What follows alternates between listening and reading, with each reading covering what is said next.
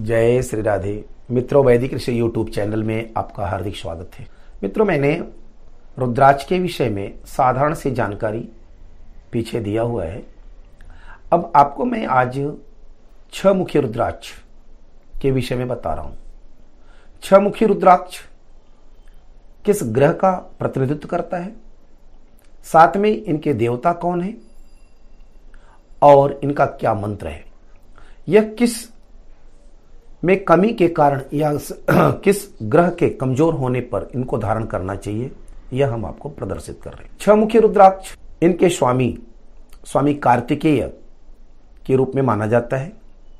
साथ में यह आपके शुक्र का प्रतिनिधित्व करता है। शुक्र ग्रह कमज़ोर है, पीड़ित है या दुखी है तो आप इसे शुक्र के, ग्रह के रूप में, शुक्र को बल देने के लिए आप इसे धारण कर सकते हैं। जैसे जननेन्द्रिय संबंधी विकार हो, कंठ में गड़बड़ी हो, क्योंकि कला से संबंधित है तो कंठ में कोई भी गड़बड़ी होगी तो इसे यह ठीक करेगा।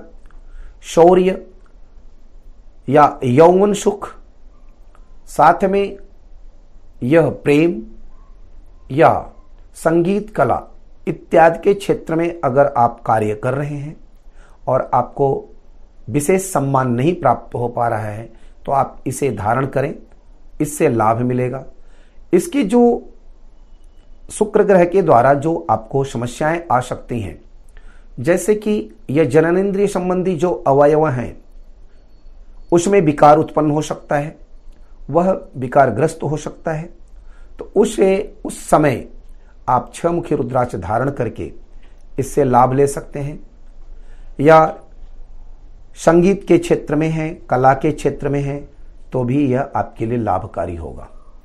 खडमुखी रुद्राक्ष धारण करने से समस्त प्रकार के शुक्र से जनित जितने भी विकार हैं, उनका शमन होता है और शुक्र ग्रह को बल की प्राप्ति होती है। शुक्र ग्रह को और अच्छा करने के लिए यानी छह मुखी आपने जब रुद्राक्ष धारण किया तो आप इनके लिए इस मंत्र का प्रयोग भी कर सकते हैं। ओम ह्रिंग हुंग नमः।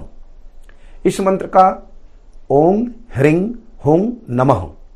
यह मंत्र जो है, ग्यारह सौ बार जप करके आप छह मुखी रुद्राज को सिद्ध करें और धारण करें। इससे आपको लाभ मिलेगा। अगर आपको धारण करने में समस्याएँ हैं, आपको धारण नहीं कर पा रहे हैं तो आप इसे रात के समय या दिन के समय पानी में रखें और इसके द्वारा रिचार्ज पानी को ग्रहण करें। पिए और भावनाएँ रखें कि आपको लाभ देगा। शुक्र को प्रणाम ज़रूर करें।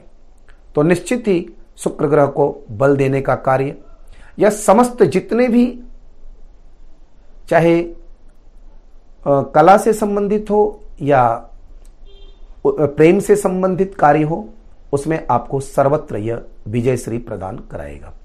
जय श्री राधे।